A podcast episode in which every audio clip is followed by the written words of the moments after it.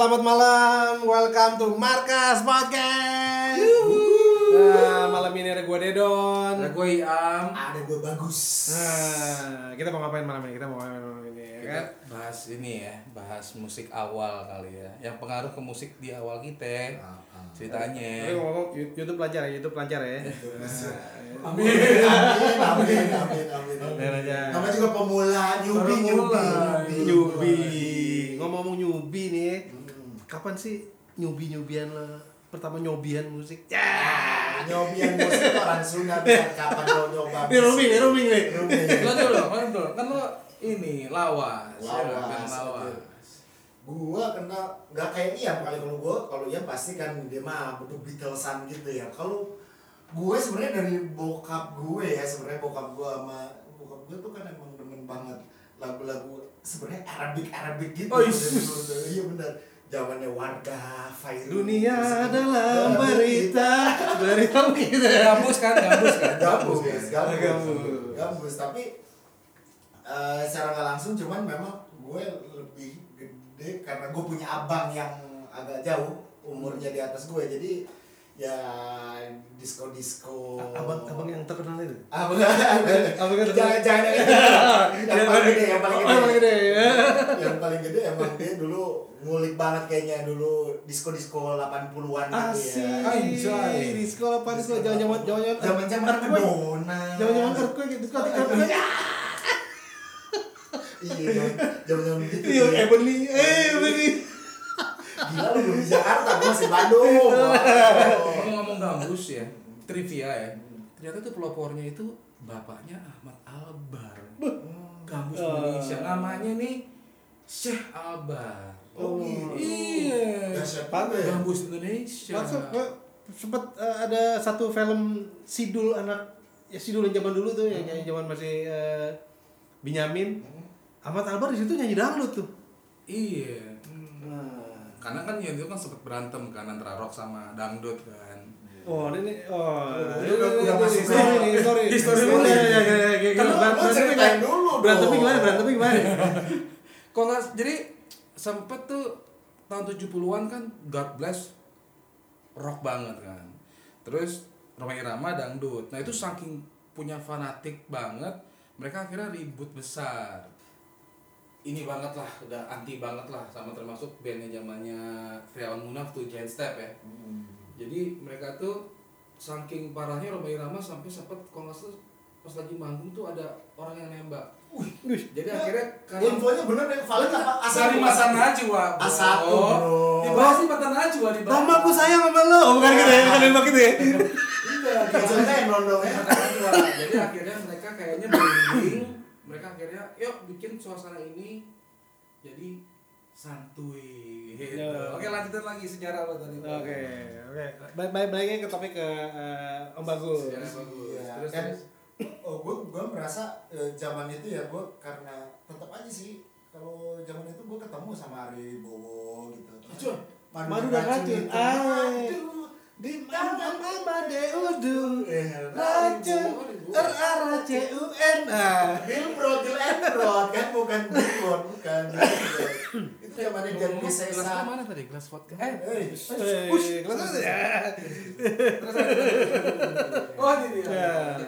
jadi apa namanya ini zamannya Dian Piscesa hati yang terluka gitu kan luar biasa tuh ya Dian Piscesa gitu lah ya pokoknya.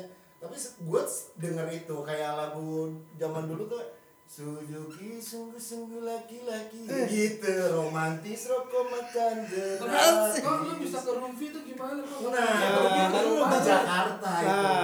Di Jakarta. Ini kan awal dulu. Bandway bagus mengenal musik. Vokalisnya band Rumpi. Oke. Sebelum ke situ Iam dulu deh. Pertama kali. Yang merawanin lo di musik tuh apa sih? Yang merawanin gue di musik tuh sebenarnya babe gue tuh nyekokin gue Elvis. Oh Elvis. Yeah. Tapi ternyata nyokap gue tuh anti Elvis. Ternyata nyokap tuh Beatles banget. Jadi orang luar, orang wis ngikmok ya. Wah ini. Jadi ini aditin ya. Enggak apa-apa ya, enggak apa-apa. Musik-musik ngikmok.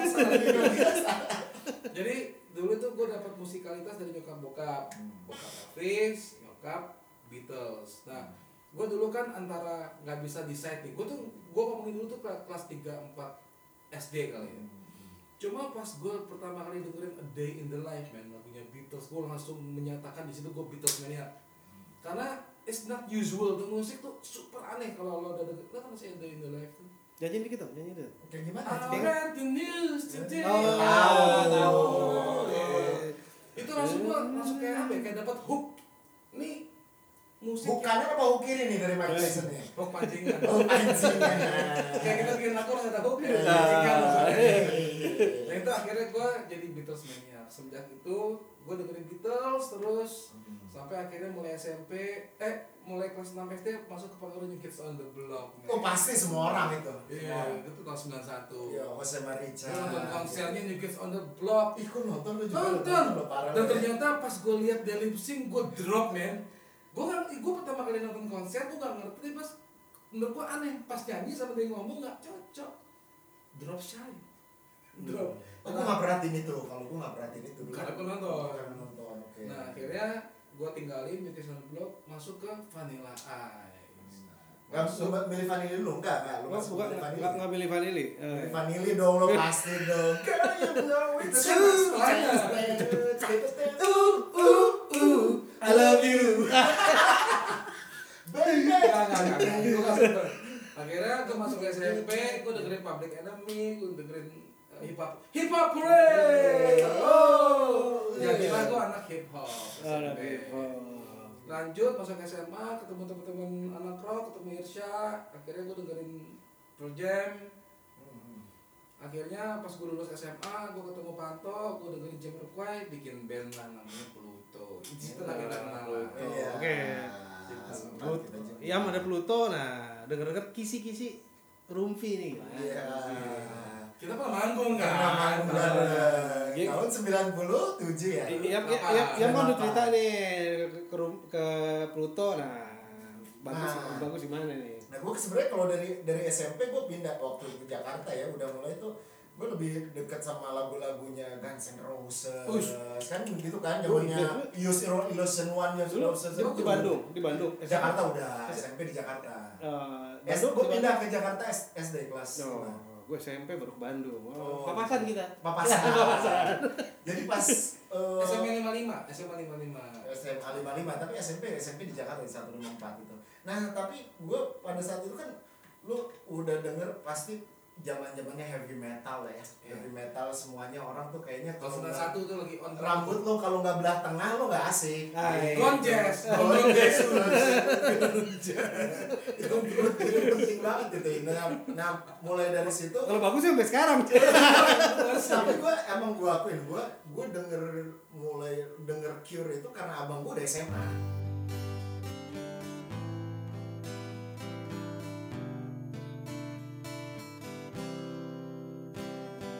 I would say I'm sorry if I told that it would change your mind, but I know that this time I have said too much, been too unkind. I try to love about it, cover it all of it lies. I try to love about it, hiding the tears in my eyes. 'Cause boys don't cry. Dari abang gue di atas gue. Gue nyaku apaan? Gue pertama kali gue denger itu Just Like Heaven, bukan Friday I'm in Love. Tapi dari situ menurut ini lagu keren banget ya, karena abang gue nyanyi, wow oke. Terus nah dari situ lah udah gue cuman biasanya sama sih apa scene-nya tuh Seattle, semuanya Seattle sound itu semuanya pasti alternatif dulu lah, itu dunia itu pasti. Tapi gue udah nyanyiin lagu waktu perpisahan aja, gue nyanyiin emang ada bawain Pearl Jam-nya, bawain Stone Roses-nya, bawain itu wajib bawain Cure-nya gitu. Ya udah, nah habis itu ya udah, nah gue ketemu lah nih, gue ketemu teman-teman gue di kampus. Kok band ini Band kampus. Kampus. SMA gue ada bandnya judulnya Big Head Ice di katanya. Ngeri banget. Habis itu mailbox. Jadi mailbox lah. Zaman itu kan zamannya apa box gitu. You got mail. Box itu candle box apalah pokoknya. Habis itu ya udah gue. Nah, tapi gue emang ketemu sama Harlan Bur atau Bin itu yang punya band sekarang Kebang Lennon, JAK, RTA. Dia udah ketemu bikin band dulu namanya bukan dulu gue malah gue ikutan band mereka bikin Fadaway namanya gitu. Jadi kalau nggak salah ada cerita tentang Rumfi itu yang pernah lo cerita tuh waktu itu. Gue sebenarnya penasaran kenapa namanya Rumfi itu. Nama Rumfi itu Rum Vagina. Jadi ini bukannya cowok-cowok Rumfi. Ya bukan. Rum Vagina. Gimana story Jadi storynya sebenarnya namanya dulu masih Feby ya. Nah, gua abis manggung di Kemang waktu itu. Jadi gua ada gitaris gue. Kita pulang balik lagi ke kosannya lah di Daman Depok tuh. Udah pulang. Margonda. Oh, kayaknya abis manggung seru banget gitu kan. Emang gua bawain itu masih sempat bawain itu sama bawain Cure. Nah, Dameng atau Yuda apa namanya anak Nangulup ya, anak Bulungan almarhum tuh. Sempet ngomong gitu, dia bilang kita ganti aja yuk nama bandnya, nama band kita namanya Rumfi. Apaan tuh? Kalau gue sih nggak denger langsung ya maksudnya pas dijawab apaan tuh? Kalau temen gue sih katanya Victory gitu. Gue sih sampai sekarang gue nggak tahu ya maksudnya itu cerita. Dari situ gue balik ceritanya pulang. Oh Victory. Ah keren, gue pikir Vagina. Gue kan jalan naik. Gue nggak tahu lah pokoknya itu. Sebenarnya masih ini juga kayak urban legend juga itu namanya. Ajar urban legend. Jadi gue pas pulang, gue inget banget gue pakai mobil VW kodok gue lihat ada yang kecelakaan. Ini udah pulang nih, bareng-bareng pulang. Gue lihat di sebelah, oh ada yang kecelakaan nih motor. Gue pulang ke rumah udahlah di bilangan Kalibata itu hampir pulang ke rumah sekitar setengah jam atau sejam kemudian ke TPR. Gila. Zaman tahun udah gitu. Bro, Damai meninggal. Ah, lo yang bawa bener lo, gue bilang gitu. Masa sih yang bikin nama. Jadi emang kita tadinya kita nggak mikir apaan sih lo nama kayak gitu apaan tuh nggak jelas gitu tadinya sih tapi karena buat menghormati iya, jadi udahlah kita kasih namanya walaupun kita nggak tahu artinya apaan ya udah dari 96 itu sampai Keren. Abis itu ya udahlah gue kayak Pulau Biru tau lah dari appreciate buat almarhum ya. Nah sekarang gue mau nanya nih Dedon dulu pengalaman musik. Yes. Kita lanjut ke iklan dulu apa? Gue artis MTV brother. Iklannya dulu deh. Oke, mau satu lagu dulu ya? Oke, satu lagu dulu ya. Sip. Oke, balik lagi guys. Tadi apa sih cerita masih Rumfi kan? Masih Rumfi kan? Oh, udah Rumfi. Secara musik lo. Oh, gue ya. Emang ternyata dari kita bertiga emang bokap influence ya. Iya, pasti. Ya, gue waktu itu sering keluar kota sama bokap. Bokap sering pasang lagu Kalangkang tuh. Wedah. Itu sempat cover lagu itu Kalangkang. Dulu Pak lagu cuma itu sudah selalu pasang habis itu. Bukan lagu-lagu bukan. Itu urban legend juga ya. Urban legend. Lagu Sunda gitu. Nanti kita cari di lagunya deh. Nah, terus wah musik begini itu habis itu coba dengerin dulu sekali, sekarang Kalangkang lagunya ya. Nah, ini.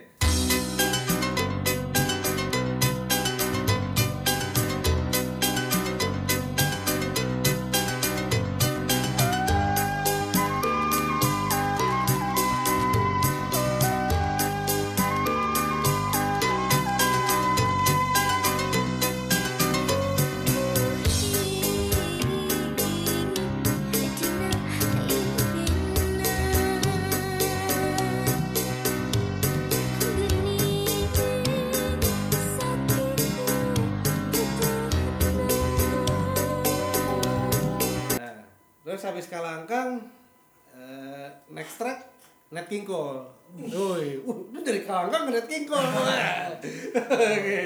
Habis Nat King Cole, gini-gini. Nah, cuma gue dari yang 5 doang, Data sama Dak gitu, terus jadi ke 7 nih. Nah, Nat King Cole. Nah, cuma gue dapet hooknya begitu bokap pasang Frank Sinatra.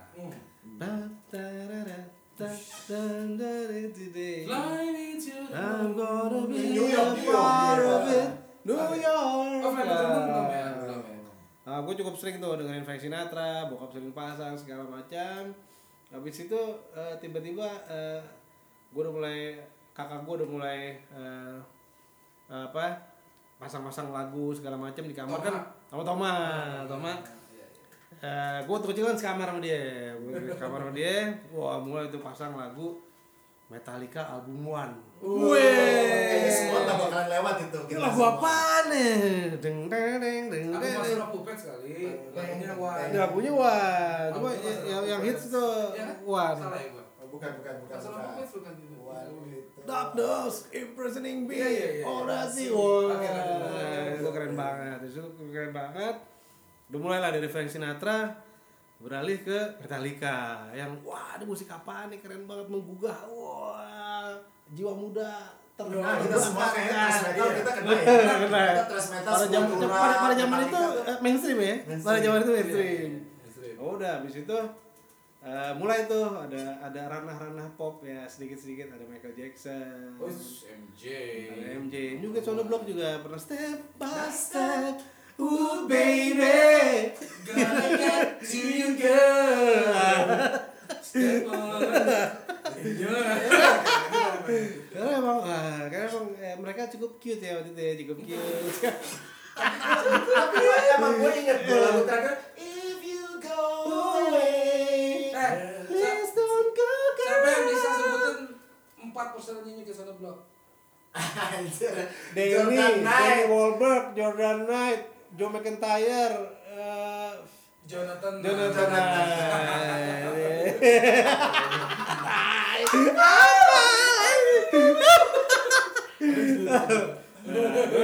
habis itu gue SMP, gue sebangku waktu itu sama temen gue Andika, dulu Peter Pan, sekarang Titan ya. SMP gue sebangku sama dia. Nah di situ tuh gue udah mulai main-main lagu segala macam ngeband, tapi belum yang intens ngeband, cuma masih suka ngejam lah, bawain. Udah mulai waktu itu gue di Bandung kan, udah mulai ke Britpop, Indies, Blue Boy, Indies, belum Britpop, Indies, udah mulai dengerin Blue Boy, dengerin ya gitu-gitu deh yang lagi. Karena Bandung suasananya yang dingin, chill. Oh, Bandung. Tapi kenapa Bandung itu kalau orang banyak bilang apa karena kotanya kecil gitu. Jadi kayaknya jadi gudang musik banget gitu. Enggak, sebenarnya gini, Bandung tuh 70 Malang kota musik, tapi pas zamannya kita 90 Bandung. Karena Bandung scene ya ada Gor Saparua. Dago udah mah belum itu. Oh Dago Glael atau kalau Minggu anaknya itu ya ketemu itu dia lagi temen ini lagi. Nah, tapi kok para kreatif apa ya orang Jakarta tuh dulu karena memang awal ya. Karena memang apa ya karena kita chill dingin jadi serasa di London ya pakai jaket dulu ya kayak kalau fashion tuh fashion 4 musim gitu. Fashion 4 musim itu gua ke Bandung setiap ada lampu merah dengerin musik kayak abang-abangnya sampai sekarang lo kalau dengerin radio hard rock itu masih dipasang Stone Temple kayak gitu sampai sekarang beda sama hard rock yang Jakarta. Sampai sekarang masih. Oh, Jakarta terlalu mainstream. Kalau yang di Bandung radionya masih ngangkat yang indie sekali ya. Kalau Bandung masih sini kayak gitu. Gue masih dengerin radio JMR ya, generasi muda. Oh, rock semua. Itu dulu ada Tenda Mangkal. Iya, Tenda Mangkal TMI. Tapi Canggihan Bandung. Ya. Oke, lanjut. Habis itu mulai zaman-zaman SMA gue. Karena gue waktu itu di kampung ya, gue SMA akhirnya di Ya mungkin karena situasi kurang kondusif ya waktu itu. Kebanyakan drugs lu kali dulu. Iya karena apa ya Pak? Kalau pusing-pusing ya Panadol. Waduh itu buat iklan.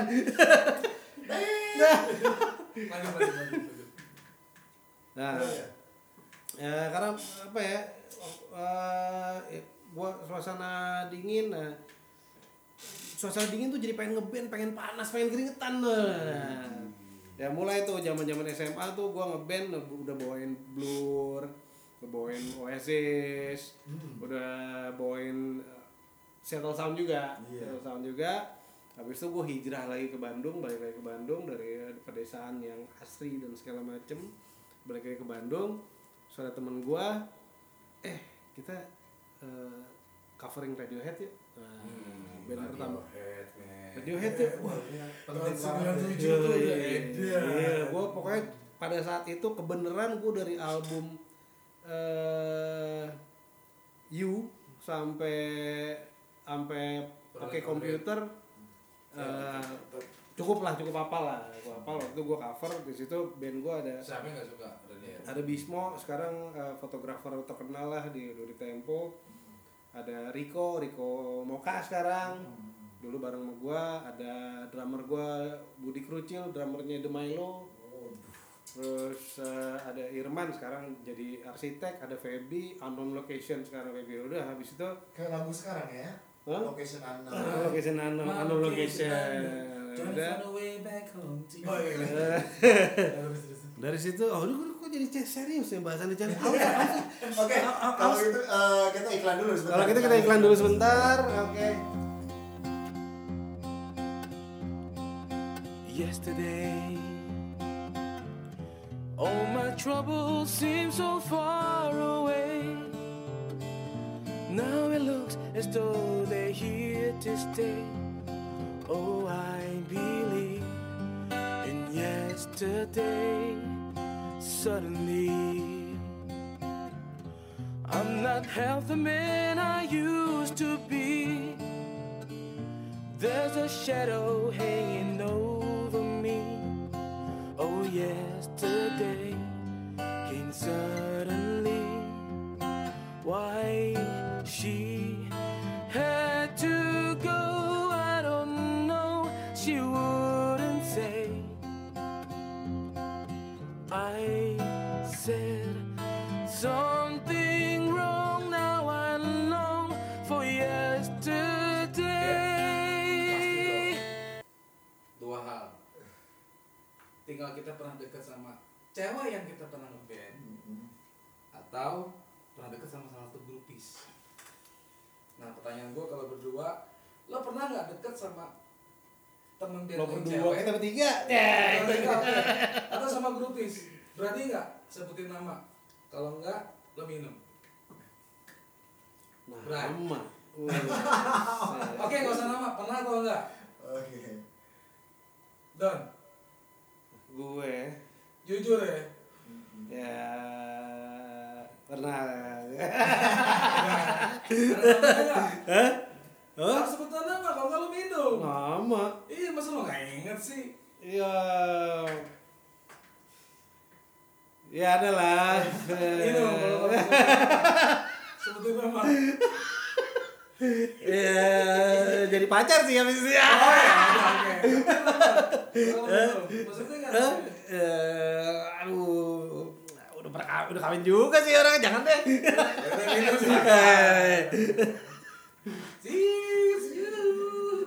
Tarik. Itu nanti ada story tuh ya, teknik tuh ada story nanti ya.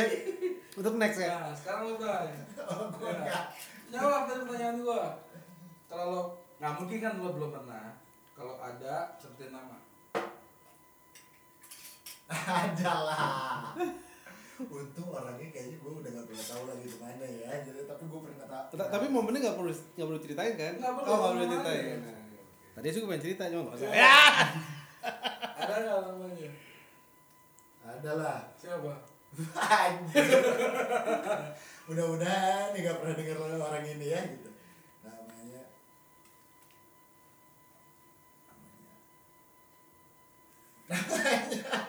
siapa? Siapa? Itu namanya. Siapa? Ada. Ada namanya. Namanya Ani. Ani. Ani. Oh ya, itu kapan tuh pas film Fit?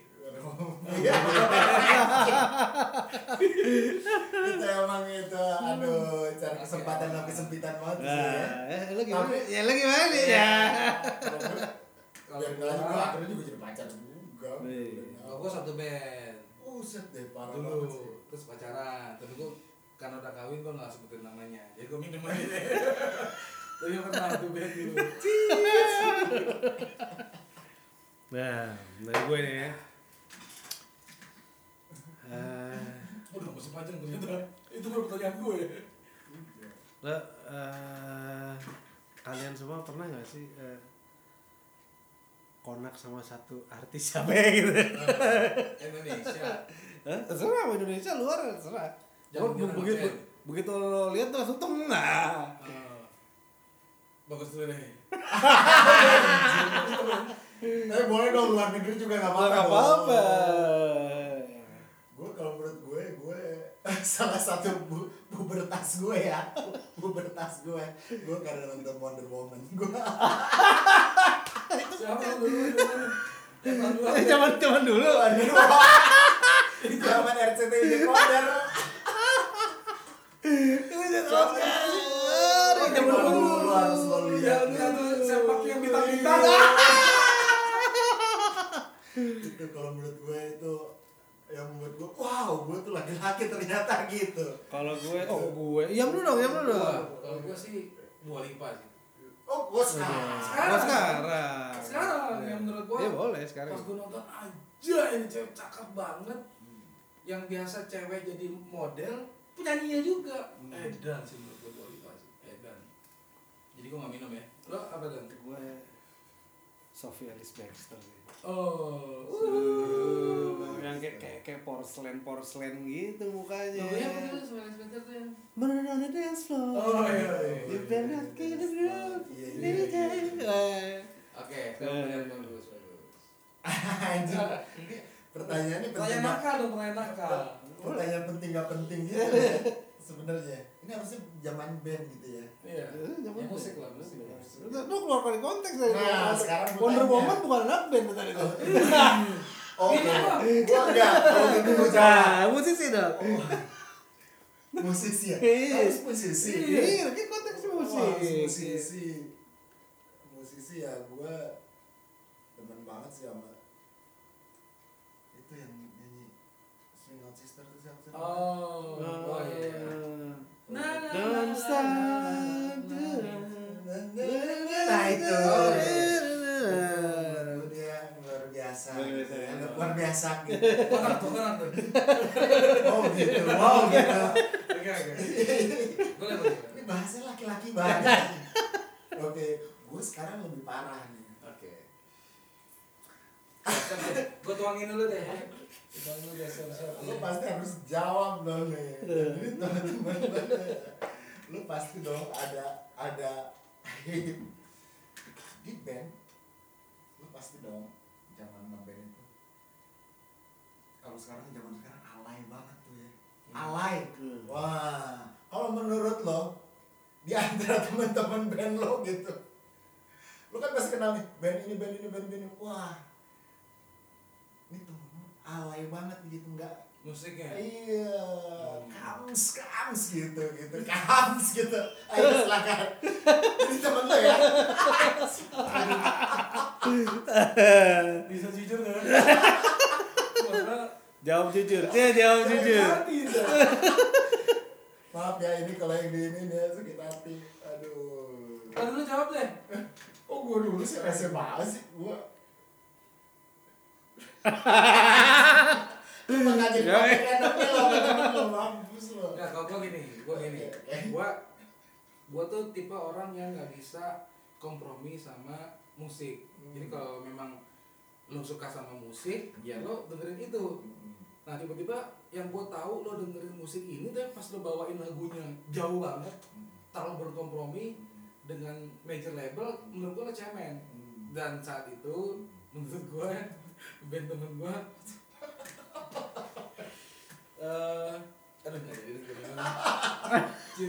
Kalau gue ya ada sih gitu. Gak bisa gue. Kalau masih main sama orang yang sekarang. Kalau Ariel khas lah ya suaranya yang gaung-gaung gitu. Tapi ada banyak Ariel wannabe ini yang ada sih temen gue masih keep kontak juga, masih suka ketemu juga. Cuma ya karena di satu di komunitas yang tepat gitu. Masanya banyak. Tapi cuma sukses berarti. Di komunitas itu, di komunitas itu. Dia berkompromi. Hah? Maksudnya dia dengerin. Ya dia pede aja. Enggak pas dia aslinya dengerin lagu-lagu kayak gitu enggak? Kalau temen gue kan aslinya dengerin Pearl Jam. Itu pas nyanyiin lagu kayak ST12. Dia dengerin lagu-lagu gitu. Terus tiba-tiba bikin band berkompromi berarti kan. Punk rock ya, bikin band punk rock tapi suaranya Ariel. Gimana sih?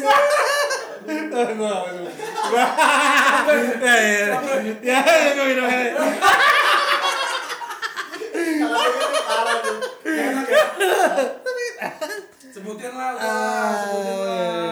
Kita baru sedikit kontroversi nih. For the sake of friendship, I drink for you. Okay. Mother father. Tapi inisial nggak berani juga. Janganlah. Bagus sekarang yang memiliki pertanyaan. Salah gue. Ini kartu mati sendiri.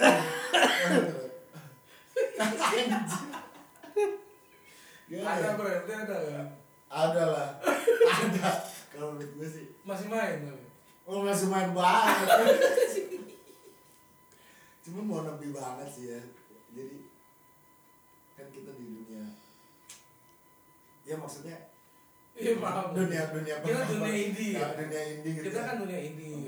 Gue sampai sekarang pun indie. Dedon salah satu pendiri band indie. Iya. Lo pun ya lo sangat amat dengan indie walaupun sekarang juga udah cemen juga ya gitu. Salah. Tapi gue masih idealis. Lu coba ngecek Bagus di YouTube. Gue cuma pengumpul talent-talent yang biasa. Gue sedikit-sedikit aja nyanyinya. Walaupun gue nyanyi Rama juga bertahan. Nah jangan-jangan barusan tadi gue sambil ngelapin mobil gue terus gue inget lo nyanyiin lagu Rama itu. Lihat aku disini. Jangan-jangan lo gak jadi request. Gue mau gak mau kan harus ini. Anjir kok request Rama bertahan. Request tuh paling aman ya karena itu request. Gue gak mau kan. Yang requestnya tuh ngehe. Tapi kalau apa? Tapi kalau nyanyiin itu lebih ngehe lah. That's for public, man. Kita tampilannya bagus begitu. Kita sebagiannya sih kayak Oke, sebutin. Gak mau gue sebut lah. Gue bisa perang bersaudara gue. Minum.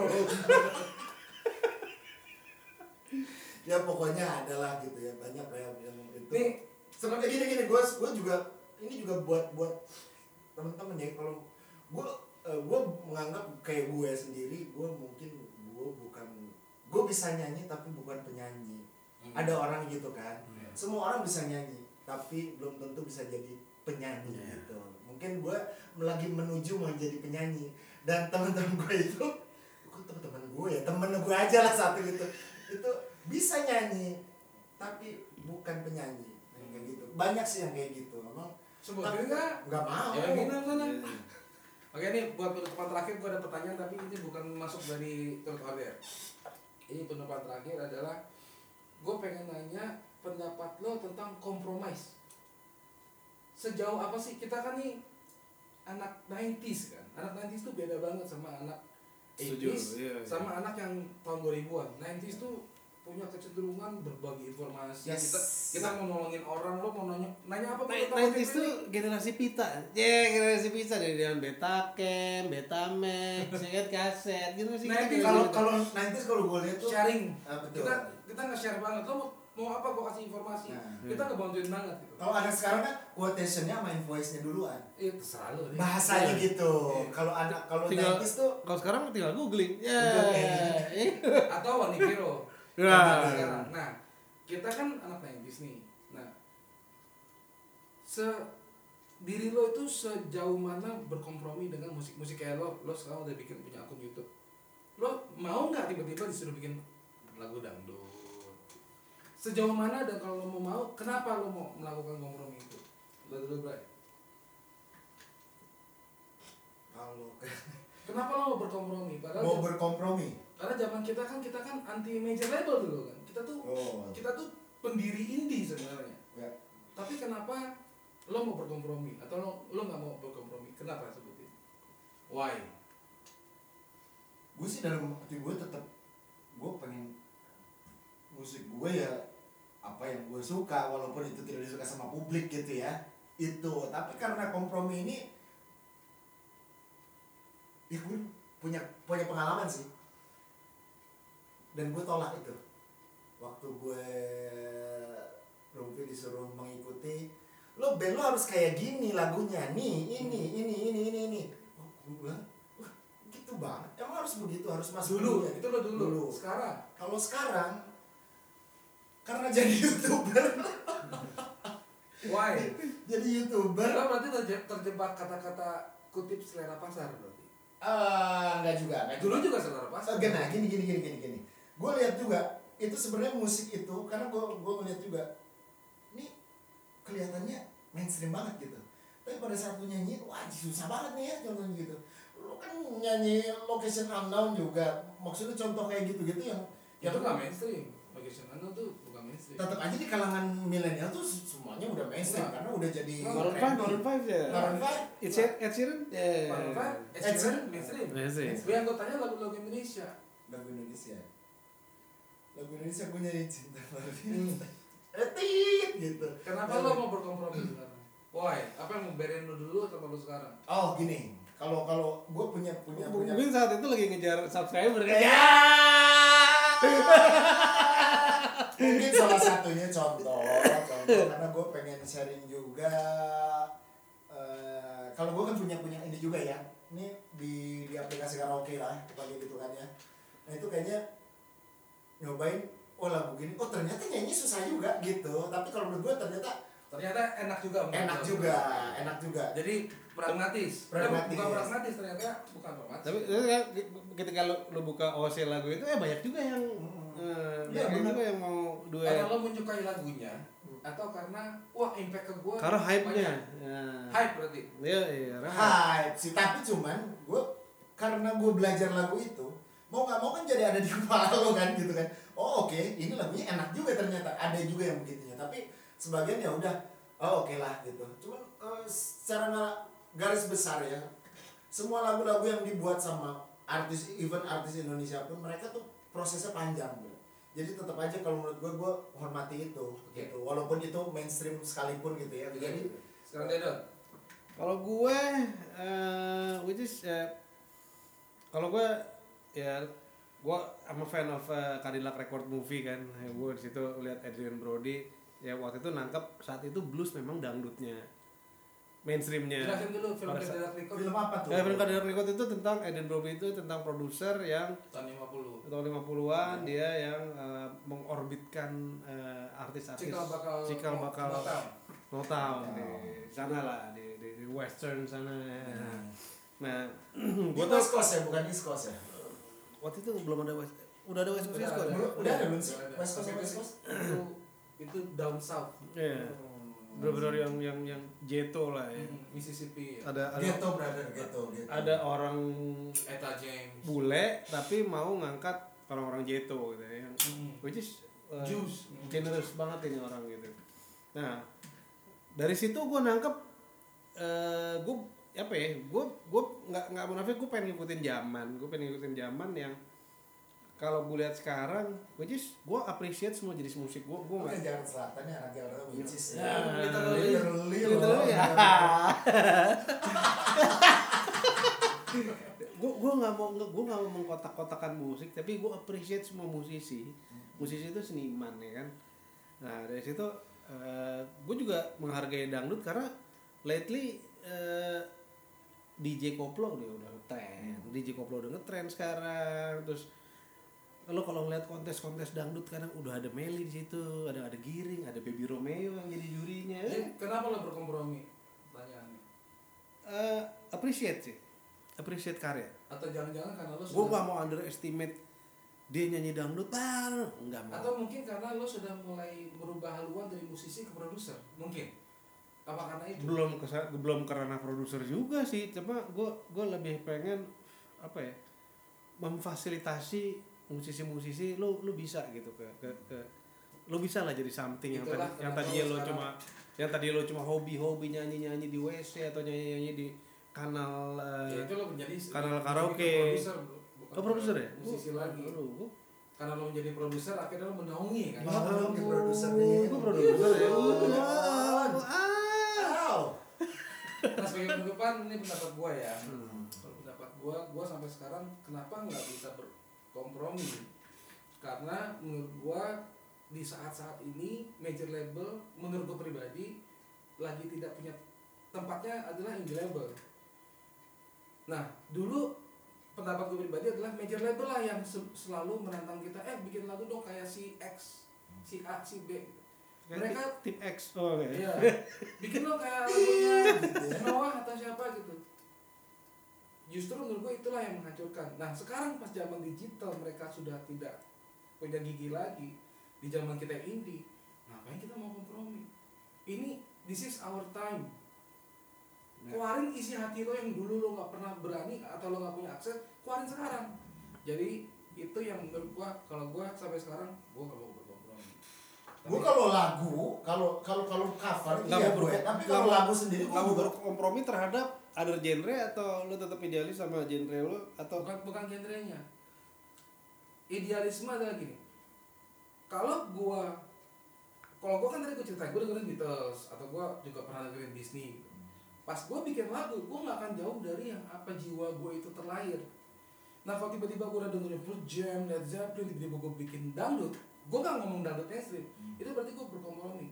Sama aja kayak orang dangdut yang lahirnya dengerin dangdut tiba-tiba sama major label lu bikin pop dong, jadi bikin pop. Itu menurut gue berkompromi karena enggak dari jiwa hati. Oke, kalau gitu malam ini kita tutup dengan lagu dari Iam kalau gitu ya. Seperti apa sih kompromi Iam di musikalitas. Okay, guys. Bye. See you on the next episode. Yeah. Bye. See you at the Markas session.